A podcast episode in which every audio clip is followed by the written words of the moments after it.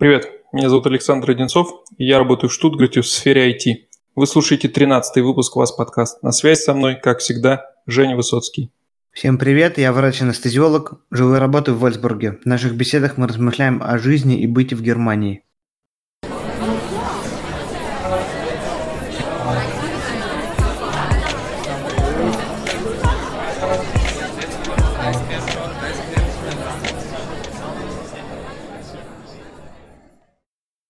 Отпуск подошел к концу, рабочая неделя постепенно набирает обороты, и мы после двухнедельного перерыва возвращаемся с новым выпуском «Вас подкаст». За это время кое-что произошло. Когда мы возвращались назад, воскресным утром в Штутгарте произошла стычка между большим количеством людей и полицией. Никто до сих пор не может понять мотивы этого всего. Сколько бы статей я не читал, и сколько бы я не обсуждал это даже с местными значит, так сказать, здесь э, людьми никто не может понять, в чем причина была.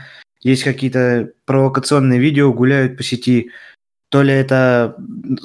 Сказано было то, что это не связано никак с убийством этого темнокожего человека в Америке, что это какой-то, в общем-то, был протест против действий полиции. Какой ну, протест? Есть, Непонятно. Есть некая официальная версия, наверное, стоит тоже озвучить. Э, конечно, с ней практически никто не согласен, и звучит она довольно странно. Официальная версия была озвучена, в принципе, во всех СМИ, и она в том заключается, что это был протест против усиления контроля за оборотом наркотиков э, в одном из районов Штутгарта. Э, и это было ответом на действия полиции, но на самом деле с самого начала эта версия как-то начинает разрушаться, потому что выглядело это как какое-то спланированное, организованное... Ну, если э, основываться на фактах, то это выглядит как какое-то спланированное, организованное э, действие, когда в одно время, там, в течение часа буквально э, несколько сотен молодых людей стянулись в, буквально там в, на одну улицу, на одну станцию и приехали. И после этого планомерно э, начали идти по улице и крушить все вокруг себя. Мне кажется, это не похоже на какой-то, знаешь, выброс э, злости или э, протест какой-то. Больше похоже на какую-то спланированную акцию. Ну, в источниках в разных пишут, что около 20 полицейских пострадало, разбиты машины, туда сам этот э, Зейхофер приехал на место, витрины побиты, то есть довольно там выглядело все это ну, конечно, пресса преувеличивает, частенько приукрашивает, и, ну, тем не менее, выглядело это все, то есть действительно то, что воскресным утром, откуда 500 человек на этой прогулочной улице в центре Штутгарта, откуда им там взяться, тогда даже, я не знаю, в час пик-то там 500, даст бог, чтобы было. Ну, в общем, вторая новость какая?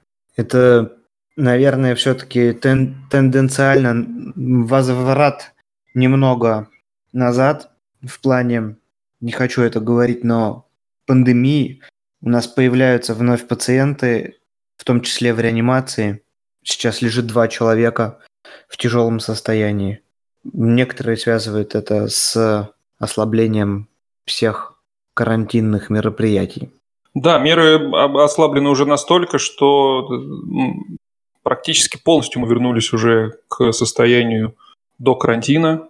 И было была такая шутка у нас э, с Женей. Мы как вернулись из отпуска, я увидел, что за время нашего отсутствия в некоторых автобусах разрешили платить, э, оплачивать проезд водителю. И это хоть и смешно, но это было запрещено практически с самого начала, и это ограничение было очень строго, и соблюдалось оно очень строго. Э, в первую дверь там к водителю в автобусе вообще не пускали, и все там было перегорожено. Салон автобуса. И билеты можно было купить только в приложении или где-то в другом месте. Э, и вот сейчас возвращается все к, к состоянию до этого карантина, и даже вот эта вот мера уже снята. В том числе открытые бассейны, открытые э, под открытым воздухом, э, открыты практически все музеи, да, наверное, все уже музеи открыты. И в целом Наверное, стоит пару слов про, про наш отпуск сказать. Мы выезжали из Штутгарта 13 числа, при том, что официально границы Еврос, внутри Евросоюза должны были открыться 15 -го. Мы планировали до 15 оставаться в Германии и ровно 15 ночью въехать в внутрь Хорватии. Таким образом, мы бы, наверное, смогли... Таким образом, мы хотели максимально возможное время провести отпуск именно там. Когда мы приехали на место, это был 15 число, примерно там, раннее утро. Народу было, был, но немного. Странным образом, часть иностранцев уже э, присутствовали там на кемпинге. Наверное, они все-таки... Может быть, они живут в Хорватии, может быть, э, они наплевали на это правило и въехали раньше. Ну как немного? Ну, в сравнении все познается, понятное дело, что это, скорее всего, не так, как в августе, например, обычного года, без всякой пандемии, но с учетом размеров того лагеря и там, безусловно, все эти э, дома на колесах были с иностранными, то есть не хорватскими номерами, и день официально был первый, то есть вот утро первого официального дня, когда можно туда приехать, и там, ну, так, треть леса добрая была заполнена этими всеми товарищами, которые приехали туда раньше. И во время регистрации даже в этом лагере я спросил, у вас э, люди здесь есть? Она засмеялась даже, она говорит, уже месяц, как сюда все приезжают. То есть относительно чего? Относительно других лет, да, мало. А когда речь идет о том, что 8 часов назад открылась граница, мы приехали, а там треть лагеря занято, то, наверное, много все-таки. Да нет, даже если сравнивать с моментом выезда нашего оттуда, то есть э, ровно через неделю, разница была значительная. То есть когда мы выезжали, э, и в принципе все время нашего отпуска, каждый день э, люди только приезжали и приезжали, и в конце это выглядело уже как, как такая довольно обычная для лета, для начала курортного сезона наполненность в этом кемпинге. Очень много за это время приехало новых людей, там кто-то с жилыми автомобилями, кто-то палатками. Но да, выглядело это уже как, знаешь, так позитивно довольно и оптимистично. Что... Два слова про правила, которые соблюдаются в Хорватии. В магазинах люди в масках вообще не ходят. В аптеку только один раз нас попросили зайти в масках за всю э, за да все нет, даже, да, даже не в масках, просто по одному. Маски тоже там, в принципе, не нужны были. То есть маска мне не пригодилась ни разу за время Я видел пару-тройку, мне тоже маска ни разу не пригодилась. Мы ее надели при прохождении границы, и где-то через минуту было понятно, что больше вызываешь с этой маской у людей смеха, чем какого-то одобрения. То есть Например, так я скажу, в Германии не войти в магазин без маски, просто выгонят, соблюдают правила. В Хорватии зайдешь в маске, на тебя будут косо смотреть. Скорее всего, вот так вот. Ну, славянский менталитет. Так же, как да, это мы, э, я даже видел этот момент, когда мы уже въехали в границы Германии, когда возвращались а, обратно. Это было, ну, уже светало, по-моему, 5 утра где-то было. И мы остановились на заправке, и когда я выходил из туалета, то мне навстречу шел человек без маски, и за ним с очень злым лицом бежал кассир и показывал пальцем на, значит, на маску, на, на то, что он значит, э, без нее, и э, она была непоколебима и показала ему на дверь. Хотя он уже почти достиг своей цели, он почти у туалета уже был, но его выгнали, и ему пришлось где-то искать эту маску. Ну, собственно говоря, вот такова разница. Я думаю, что самые строгие правила в Германии, и соблюдаются они, то есть уровень, так сказать, благоразумности, наверное, в этом плане, социаль, со, социальной благоразумности населения, социальной ответственности, если да. можно так сказать, социальной ответственности, он в Германии, наверное, выше, чем во всех других странах Евросоюза. Чем ближе к Средиземному морю, тем более, так сказать, люди относятся к правилам, к этим расхлябано. Чем ближе в сторону в нашу, в восточную, восточноевропейскую, тем тоже э, люди относятся более расхлябанно. Время покажет, кто прав, кто виноват. Ну, мы по традиции такие более на расслабоне всегда были. Немцы более дисциплинированные. Кстати, касательно на восток, то, что ты говоришь, э, я тут новость видел одну. Я ее до конца не разобрал, каюсь, но кое-что мне показалось интересным и не очень обнадеживающим.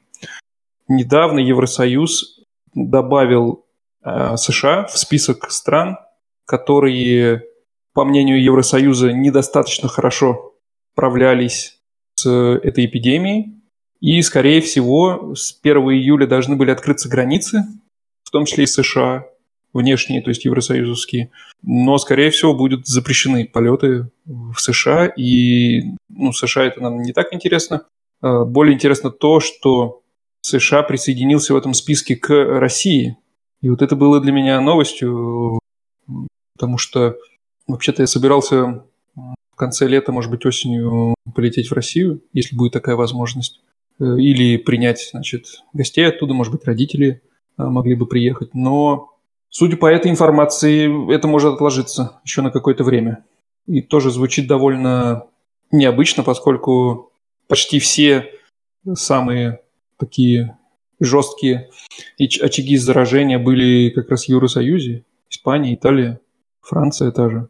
Сейчас самые жесткие очаги заражения находятся в России, поэтому там просто статистика не очень достоверно ведется, поэтому, а так как это в современном мире очень легко узнать, соответственно, я думаю, что именно это было причиной, почему Россия попала в этот список. Но видишь ли, тут речь идет скорее о том, что э, меры были неправильные приняты или недостаточные для э, борьбы с э, эпидемией. Но внутри Евросоюза во многих странах они тоже были приняты либо слишком поздно, либо э, в Скандинавии, в той же там Швеции вообще эти меры были приняты уже, когда все закончилось где-то. Но мы тут ничего не сможем сделать, будем держать в курсе и следить за информацией. Да, переходим потихоньку к основному, к основной теме. Да, пора, наверное, переходить уже к основной теме сегодняшней. Тема эта естественным образом появилась из э, конца прошлого выпуска. Напомню, прошлый выпуск был у нас в гостях Артур, немец, который живет и учится в России. Если не слушали, обязательно послушайте. В конце этого выпуска мы некоторое время обсуждали то, что, живя в России, Артура очень удивило то, что стандартный набор продуктов и каких-то бытовых товаров, которые он покупает постоянно в магазине, в сравнении с Германией не так уж дешево и стоит. И чтобы расставить все точки над «и», мы постараемся с Женей сегодня судить, кто сколько тратит денег на, как это по-немецки называется, Lebensmittel, то бишь средства для жизни, товары первой необходимости, продукты, какие-то бытовые, Э, бытовую химию, что-то такое. И попробуем понять, что же в Германии ты за эти деньги получаешь в сравнении с Россией. Попробуем такие параллели провести и порассуждать на эту тему. Жень, ты помнишь вообще момент, когда ты первый раз э, пошел э, в супермаркет э, закупиться на следующую неделю продуктами, когда приехал в Германию? Нет, это я не помню. Я это, это был 2014 год, я был на практике. Мне было просто непри непривычно, что все в отличие от, ну, от привычного прилавка, все было расфасовано по мелким весам, то есть 150, 250 грамм нарезано, и все упаковано в пластик было. Ну, это было вот первое, что, то есть нельзя было пойти и купить килограмм или там 800 грамм какой-нибудь колбасы потому что хотелось купить 800 грамм, будь добр, купи, пожалуйста, 4 раза по 200, все в пластике будет. Это казалось, это казалось как-то странно. Но, в принципе, по цене было относительно дешево, все вареную колбасу я смотрел. И что немного... еще студенту нужно для счастья, кроме как вареную колбасу и кусок хлеба с майонезом? Немного, немного отличалось все по ну, каким-то основным продуктам, то есть жидкий йогурт такого не было, его тяжело было найти. А если он был, то он был не жидкий какой-то, а назывался бутермильх, и было как, я не знаю, как можетель или что-то такое. В общем, отличия были, к ним нужно было привыкать, но было все равно много чего-то там такого позитивного. Ну, можно было найти какие-то, то есть, в общем-то, что-то вкусное. Ну, я бы вот в целом обозначил таких два вектора, которыми, три, наверное, даже, которыми можно закупиться на свою будущую неделю. Первый это самый банальный, это там гипермаркеты, супермаркеты, мини-маркеты. Второй это в России сейчас, наверное, пост- возрождающийся, так сказать, вектор это фермерство. Это то, что сейчас поставляется на центральный рынок, там, ну, на, на любой из рынков, куда приезжают региональные, местные какие-то фермеры, какие-то да, в Москве было очень э, это популярно, и в последние годы регулярно в течение всего лета в каждом районе, буквально в каждом, чуть ли не в каждом квартале есть так называемый рынок выходного дня. Э, там как раз представлены все местные производители, ну и не только местные на самом деле. Вот что-то Оно подобное. везде популярно. То, э, они привозят тоже в киоске грядка, то есть продукты, которые овощи и фрукты с местного региона. Это сейчас очень популярно, потому что это в действительности люди устали от супермаркетов, от гипермаркетов, от их качества, от э, какого-то резинового вкуса у овощей. Ну, а здесь это выглядит, наверное, по-другому. Как приезжают э, маленький фургон, какой-нибудь очень миленький, форма клубнички, открываются витрины, и оттуда продается ягода, то есть которая по сезону. То же самое с овощами и с другими какими-то вещами. То есть начинается сезон, спа- сезон спаржа, все кидаются на нее, начинают ее есть. Это тоже классно. Ну и третий, наверное, самый модный способ закупиться сейчас это идти в магазин био котором будут все продукты с вот этим вот самым заветным словом. Кто-то это очень любит, кто-то над этим смеется. Но одно я могу сказать точно. Э, пиво в таком магазине покупать точно не стоит. Я один раз э, попался в эту ловушку и очень пожалел потом об этом. Э, это пиво было пить просто невозможно. Не знаю, может быть, мне так просто не повезло с маркой, то, что я там выбрал, но Само по себе словосочетание био-пиво уже см... звучит смешно. Звучит страшно, да. Ну, в общем-то, вот в этих всех, на этих трех китах, наверное, и вертятся возможно, все возможности закупки здесь. Соответственно, по ценам можно очень большой разброс найти, но тенденция такова. Обычные супермаркеты дешевле, чем био всякие продукты и биомагазины. И биомагазины по своим ценам сопоставимы, конкурентоспособны с фермерами с местных регионов, со всех. Может быть, даже они чуть подороже. Но это все равно, тем не менее, маркетинг. И он в очень красивой обо- оболочке тоже продается. И у них есть свои, значит, то есть сказать, покупатели. В целом, можно сказать так, что на любой вкус и цвет можно найти здесь продукты, и у меня рекорд был, я мог жить на 50 евро в неделю. Очень скудный рацион, состоящий из углеводов, преимущественно. Скорее всего, на этом рационе вы будете набирать вес, но за 50 евро в неделю можно прожить. Потому что ну, это будут какие-то там самые дешевые макароны, какая-то самая дешевая колбаса, какие-то йогурты или пудинги. Чем дешевле, я так заметил, тем больше содержания сахара, но это тенденциально везде. 50 ну, евро в неделю это сопоставимо с продуктовой корзиной в России. Ну а увеличиваться эта цена может в зависимости от ваших потребностей, фантазий и так далее. Но тенденциально могу сказать, что морепродукты очень дорого стоят, по ощущению как-то вот что дороже, чем у нас где-то. Не, не могу сказать это вот. Просто вот внутреннее такое ощущение. Их здесь, если не северный берег какого-нибудь Балтийского или Северного моря, то их здесь вообще особо не любят покупать. Как-то они не супер прям популярны. Да, они особо не продаются. Довольно скудный выбор. Э, мне кажется, это связано как раз с тем, что э, здесь в магазинах чаще всего ты будешь находить э, то, что, ну, понятное дело, речь не о всех продуктах, но большая часть продуктов будет э, производиться где-то близко к региону, в котором ты, э, в котором этот магазин находится. Мы уже в одном из предыдущих выпусков касательно пива рассматривали этот вопрос, что очень сильно влияет это на ассортимент региональная специфика. Вот примерно то же самое и с ассортиментом продуктов. Давай, наверное, для начала обсудим, проговорим вообще, что, какие отличия в ассортименте. Мы начали уже говорить там про йогурт, еще про что-то. И потом уже плавно перейдем тогда к э, ценам и качеству, которые ты получаешь за эти деньги. Да, в общем-то, отличия в ассортименте я как такового и не чувствую. Ну, наверное, в первую очередь, э, как, как бы это банально не звучало, но, конечно же, бросается в глаза отсутствие гречки.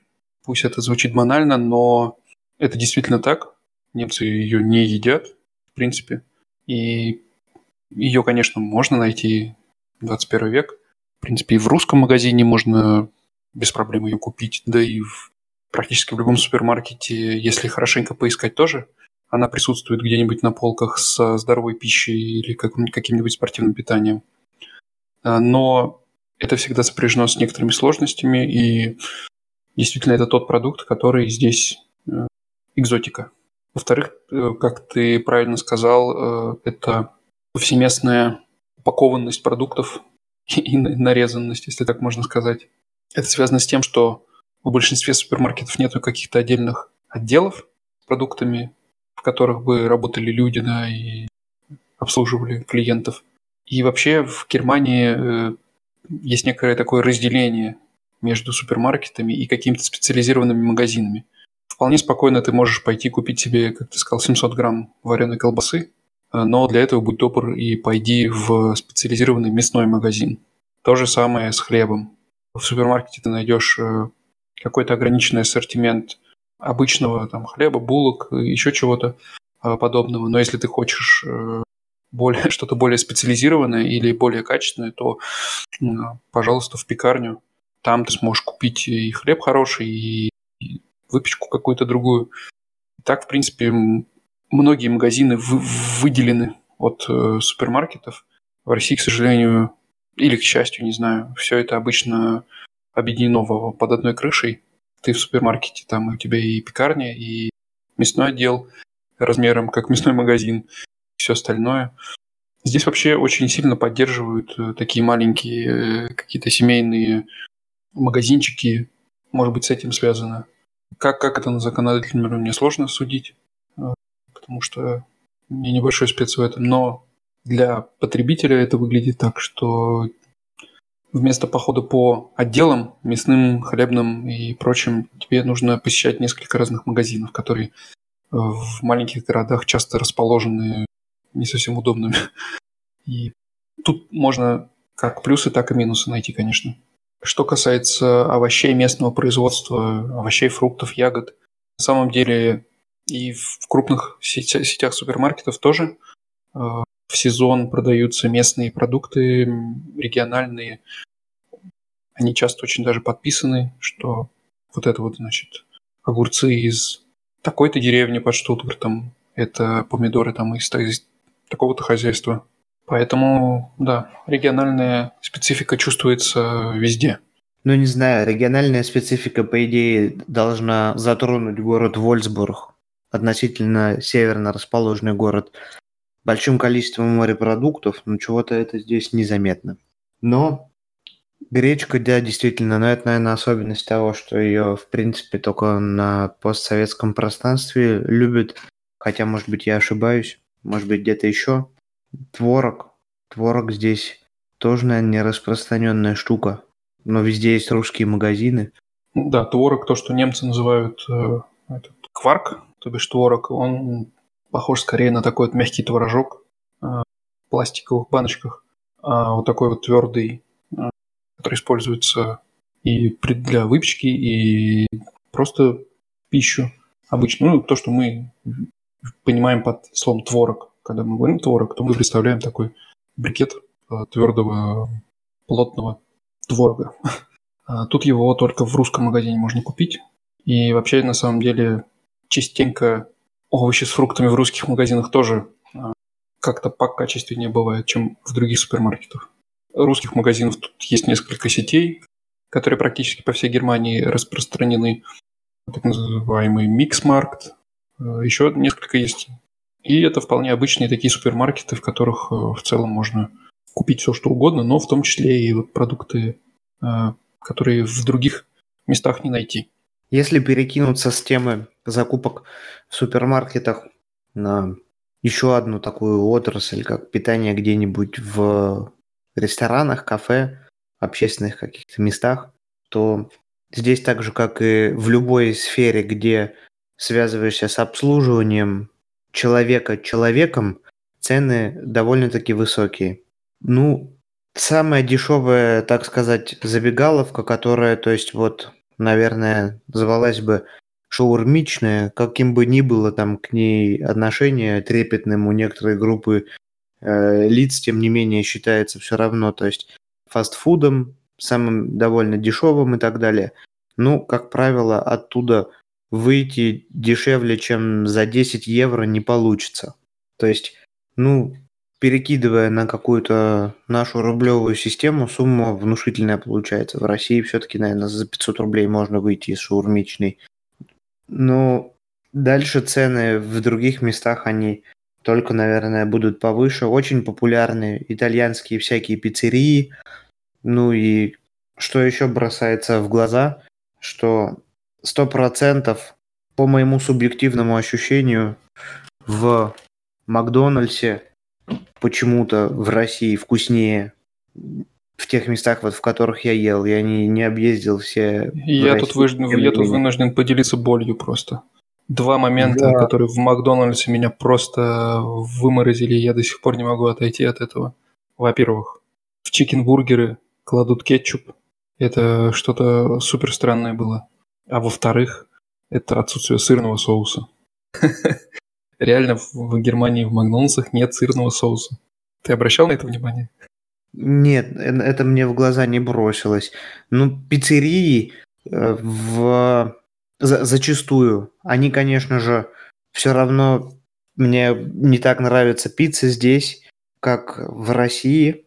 И абсолютно точно уже, что могу сказать, это рестораны вот этой вот японской кухни все суши, которые у нас есть, это все намного, намного вкуснее. То есть, приехав назад, даже не в какое там не люксовое место, а в самое обычное, которое вот у нас где-то там в Воронеже есть, ты будешь более вкусные суши есть, чем где-нибудь в очень дорогом месте, где-нибудь в Берлине. Но это все объяснимо, мы же ближе к Азии.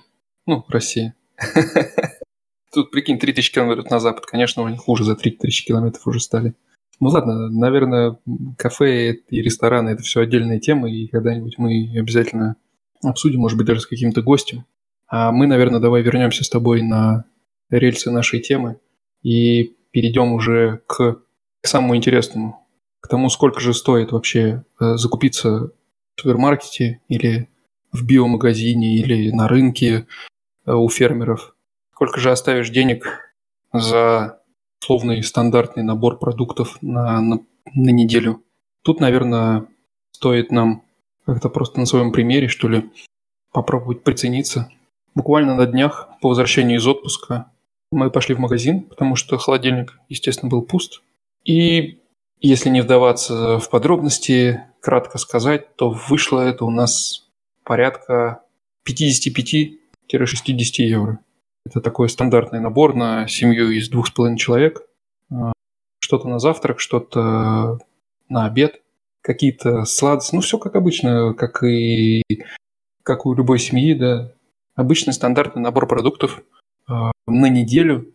Понятное дело, что сюда не входит условные там овощи, э, которые обычно покупаешь там раз в несколько дней, э, или хлеб, который тоже обычно быстрее заканчивается.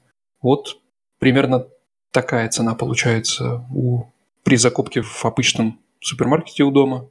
Ты, я знаю, больше по каким-то таким вот биопродуктам двигаешься. у тебя, наверное, подороже выходит. Не, мы абсолютно вообще не пользуемся биомагазинами и биопродуктами.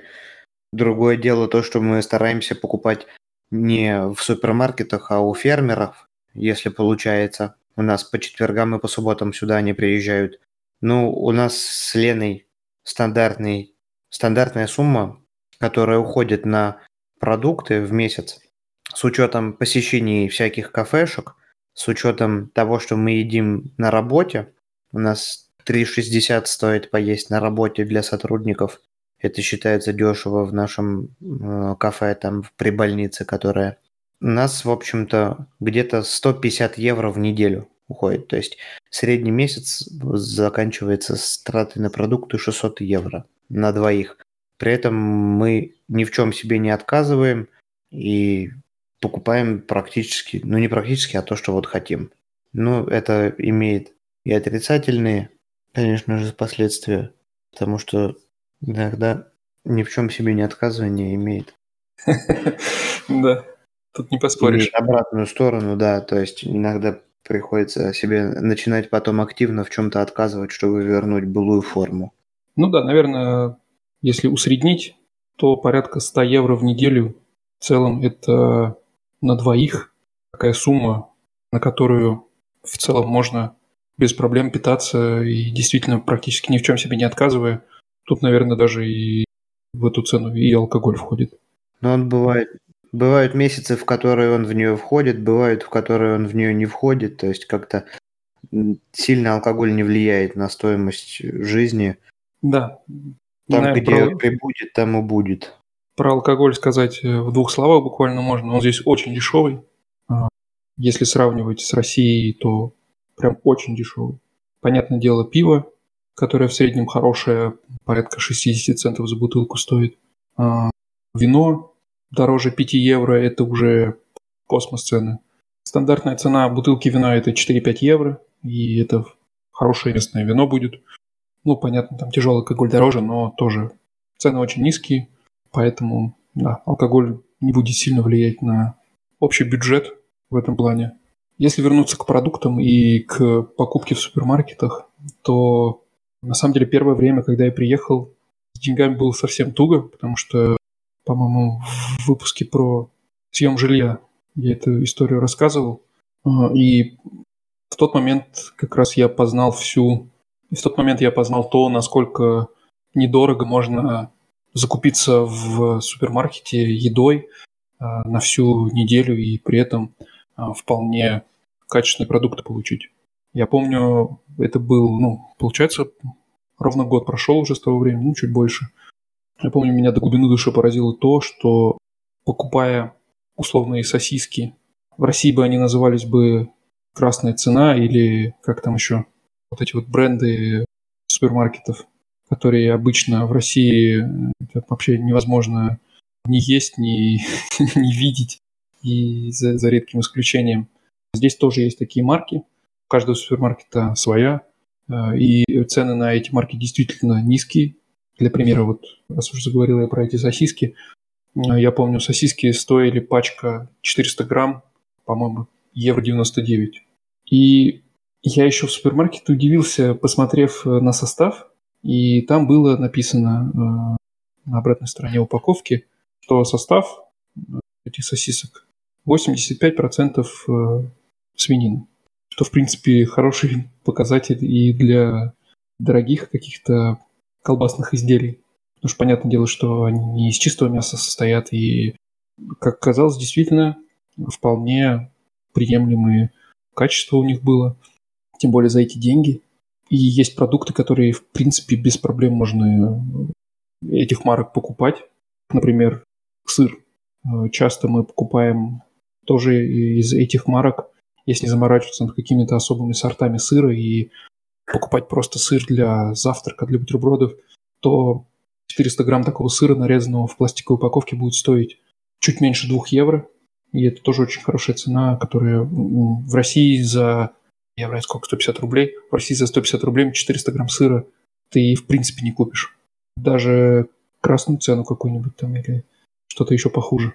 И так тут со всеми продуктами практически. То есть если ты не гонишься за какой-то, за чем-то особенным, если тебе просто нужно, смешно прозвучит, если тебе нужно просто поесть, чтобы выжить, ну, это я утрирую, но понятное дело, о чем я говорю. То есть, если ты покупаешь продукты из расчета цены, а не своего желания, то мой рекорд был, я вышел из супермаркета, оставив там 20 евро всего. И это действительно так. В моем пакете были и, и мясо, и сыр, и какой-то гарнир, и даже сладкое. То есть в вопросе э, ассортимента я себе практически не отказывал. Я себе, понятное дело, я отказывал в чем-то там э, дорогом, то, что я не мог э, себе в тот момент позволить, но если ориентироваться на цену, то действительно закупиться можно довольно дешево. И то, что качество продуктов не сильно зависит от цены, тоже, ну, опять же, это чисто мое субъективное мнение. Ты, Жень, может быть, со мной не согласишься но просто я тяжелые времена переживал и в России, и в Воронеже, и в Москве, и здесь. Я пробовал разные дешевые продукты, и здесь качество дешевых продуктов на порядок выше. То есть есть просто некий стандарт, ниже которого ни один производитель не может опуститься. Ты никогда не купишь здесь э, сосиски из э, туалетной бумаги, как ты запросто можешь получить э, какой-нибудь пятерочки купив самые дешевые, там, например, сосиски или колбасу. Здесь, покупая колбасу за самую низкую цену, доступную, ты получишь колбасу. У тебя не создалось такого ощущения, что качество продуктов реально не сильно зависит от цены? То есть нижняя граница, вот эта вот, она как-то на порядок выше, чем в России. Ну, может, нижняя граница, она и выше, я не знаю, мне трудно судить, по той дешевой вареной колбасе, которую я тут брал, могу сказать, что колбаса как колбаса, не знаю, не замечал какой-то особой разницы там. А так то, что качество зависит от цены, напрямую полностью зависит. И задешево ты купишь низкое качество, задорого ты купишь высокое качество. Ну да, тут я, наверное, поправлю сам себя. Я имею в виду то, что от низкой цены не зависит, то, что от низкой цены качество продукта не станет неприемлемым. Вот так вот э, переформулирую. Это действительно так, и э, поэтому диапазон того, сколько ты можешь оставить в супермаркете на практически один и тот же набор продуктов, просто разных производителей, он довольно большой, этот диапазон. Ну и, конечно, всякие хотелки, типа сладостей, шоколадок, каких-нибудь снеков и чего-то чего-то такого, оно всегда составляет в чеке, мне кажется, большую часть стоимости. То есть вот такие базовые продукты, они в целом стоят довольно недорого в сравнении с, с теми продуктами, от которых, в принципе, ну, условно говоря, можно отказаться. Что касается каких-то фермерских продуктов, овощей, фруктов, ягод из необычного и того, что в России я до этого не встречал, здесь есть возможность э, в сезон собирать все эти фрукты, ягоды э, на поле э, самостоятельно. У нас здесь это очень популярно, потому что Штутгарт, в принципе, окружен со всех сторон сельскохозяйственными угодьями. Здесь очень много садов, очень много огородов, засеяны практически все свободные площади, а тут их очень много. А, даже в черте города есть такие зеленые зоны сельскохозяйственные. И часто владельцы этих э, огородов или садов э, не успевают может быть, и желания у них нет собирать э, весь урожай самостоятельно, поэтому как только начинается сезон, по всему Штутгарту появляются таблички а, с указателями, что, мол, вот там вот 200 э, метров пройдешь а, прямо, повернешь направо и придешь э, к клубничному полю, не знаю, как правильно называется клубничное поле, а, где ты можешь за определенную сумму приобрести некоторое количество клубники например. Цены эти, понятное дело, ниже, чем э, стоимость э, этого же продукта где-нибудь в магазине или на рынке, э, где он уже собран. А при этом тебя никто не ограничивает в, во времени этого сбора, за тобой никто не следит, ты можешь там же и есть эти ягоды, фрукты, которые собираешь. В принципе, это летом очень частый такой удобный и приятный способ э, как времяпровождения, так и покупки свежих овощей и фруктов. Но, разумеется, это только в сезон, то есть клубника это там в течение месяца проходит, и уже ты ее так не купишь, и нужно уже идти либо к фермерам, которые ее там где-то, может быть, хранят, либо в супермаркеты, в которые ее привозят откуда-то, может быть, из других регионов, более южных. У вас такое распространено вообще в Вольсбурге? Там много э, огородов представлено, в которых можно самому себе собрать что-нибудь? Да, я думаю, что их здесь тоже много.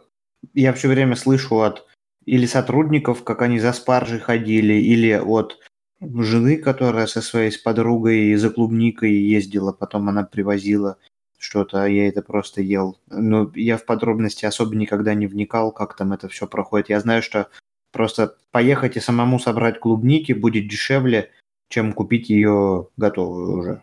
Для этого нужно слегонца постараться. Как этот процесс организован, ну, плюс-минус, вот как ты рассказываешь. Да, помню в прошлом году, чтобы какие-то цифры были, на которые можно ориентироваться. В прошлом году, по-моему, килограмм клубники 2,50 стоил. Ну, это прям хорошая цена примерно в два раза дешевле, чем когда она уже собранная продается. Ну и в завершение, наверное, стоит э, про биопродукты пару слов сказать. Что это за зверь такой и почему тут есть даже отдельные магазины, в которых можно приобрести такие продукты. Вообще биопродукты, мое, опять же, субъективное мнение, здесь это больше какой-то образ жизни, чем просто продукты качественные. То есть есть категория людей, которые покупают только биопродукты чаще всего. То есть, если говорить о том, кто их покупает, то обычно люди покупают либо только биопродукты, либо э, смотрят на них э, скорее с улыбкой. И не знаю, может быть, я не прав, но э, редко бывает, когда и такие, и такие продукты покупаются. Чаще, чаще всего э, что-то одно выбирается. На самом деле биопродукты, они очень строго сертифицируются, и есть э, список требований, которым они должны удовлетворять, чтобы называться био, и чтобы гордо носить эту наклейку. Разумеется, там значит, животные э, должны содержаться в экологичных условиях, и при этом э, условия содержания должны быть для них комфортны. Так, например, яйца от обычной курицы, э, знакомые всякому человеку э, курицы из курятника, так скажем, они не могут являться био, потому что свобода этих куриц ограничена, поэтому э, био-яйца – это те яйца, которые несут курицы, свободно гуляющие по просторам каких-нибудь полей и питающимся там подножным кормом. И так, в принципе, со всеми продуктами, будь то мясо или молоко. Что касается овощей и фруктов, то, конечно же, это должны быть э, овощи и фрукты без ГМО. Они не должны, значит, э, э, покрываться никакими средствами против вредителей. И опыление у этих фруктов или овощей должно обязательно происходить естественным способом. То есть какие-то пчелки или другие насекомые, в общем-то, все это опыляют, а не злой агроном ходит э, с ваткой, переносит пыльцу с одного на другой. Яблони там или, или клубнику, например. То есть вот есть список вот этих вот требований к биопродуктам. Некоторые из них вполне адекватны, некоторые, на мой субъективный взгляд, э, довольно странные. Качество биопродуктов в целом выше, чем, чем у обычных, но на самом деле можно найти такие же качественные яблоки и без наклейки био, и это вообще не, не панацея. Ну, это бизнес, который хорошо продается. Все биомагазины очень хорошо дизайнерски обставлены. Безусловно, скорее всего, они более полезны, эти продукты. Безусловно, они способствуют тому, что ты психологически перестраиваешься с какого-то, то есть ты лишний раз не купишь какие-то там вредные сладости там или мармелад жевательный, что-то такое. Когда ты заражаешься этим образом жизни, безусловно, ты как-то, в общем-то, меняется твое восприятие всего этого процесса. Ну и, скорее всего, это дело довольно-таки полезное. Это не решение всех проблем на белом свете, но, тем не менее, почему нет? Но довольно дорого, наверное, это все будет выходить. Я так замечаю, наш средний чек э, если мы вдруг случайно забрели в биомагазин, он как-то дороже. Не знаю точно насколько, но как-то вот субъективно чувствуется, что вот он, он, он дороже, чем если вот в него не заходить, в этот биомагазин. Поэтому, наверное, наверное, это удовольствие не для всех. Ну да, в среднем можно выйти из какого-нибудь э, такого биомагазина, э, оставив там порядка там, 40 евро и в целом, по сути, э, ничего не купив. То есть э, кучу всяких мелочей э, в красивых упаковках, э, а по факту все равно потом идешь в супермаркет и все основное базовое покупаешь там. Ну вот, собственно говоря, наверное, мы основные все нюансы касательно продуктовой корзины здесь обсудили. Больше здесь что-то, грубо говоря, обсуждать, наверное, смысла и нет, потому что отличия, они, они есть, но они не катастрофические. Подытожить, если сделать такой вывод, то есть три основных, так сказать, кита, в которых можно закупаться. Обычные магазины, биомагазины и фермерские хозяйства. Перечислены они все мною, наверное, по возрастанию стоимости среднего чека. Возможно, биомагазины будут конкурировать с фермерами или будут чуть-чуть дороже, но точно я не могу это, не берусь утверждать. Ниж, нижняя планка самых дешевых продуктов в Германии на более высоком уровне находится, скорее всего, чем в России. А так, в общем-то, вполне себе можно существовать и за 200 евро в месяц, если вы закупаетесь очень аскетично и, и стараетесь брать товары по акции, и вплоть до, не знаю... Да, без ограничений. Без ограничений, да. В общем-то, такова, наверное, вот, таков, наверное, вот take-home message из этого выпуска. И, безусловно, конечно же, по отношению к среднестатистической зарплате, продуктовая корзина, она занимает меньший процент от заработка обычного человека, живущего здесь, чем тот самый процент, который она забирает от заработка среднестатистического человека на территории постсоветского пространства. Скорее всего так. Вот подтверждается, наверное, вот этот вывод, о который Артур в прошлом выпуске сказал, что если ты очень успешный в финансовом плане человек, то в России ты будешь жить лучше, очень влиятельный, чем в Германии. А если ты, наоборот, обычный среднестатистический человек, то уровень жизни твой будет вот в Германии выше. Вот, наверное, эта тема добавляет веса этим словам сегодняшняя.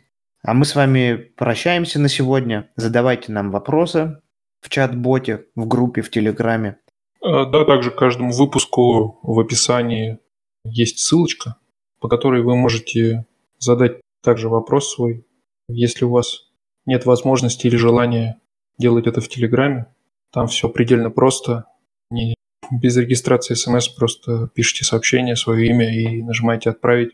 Мы обязательно обсудим этот вопрос в следующем выпуске. Ставьте нам оценки, пишите отзывы на платформах, где вы нас слушаете. Это поможет большему количеству людей узнать о нашем подкасте. И до следующего раза. Всем пока. Всего доброго, до свидания.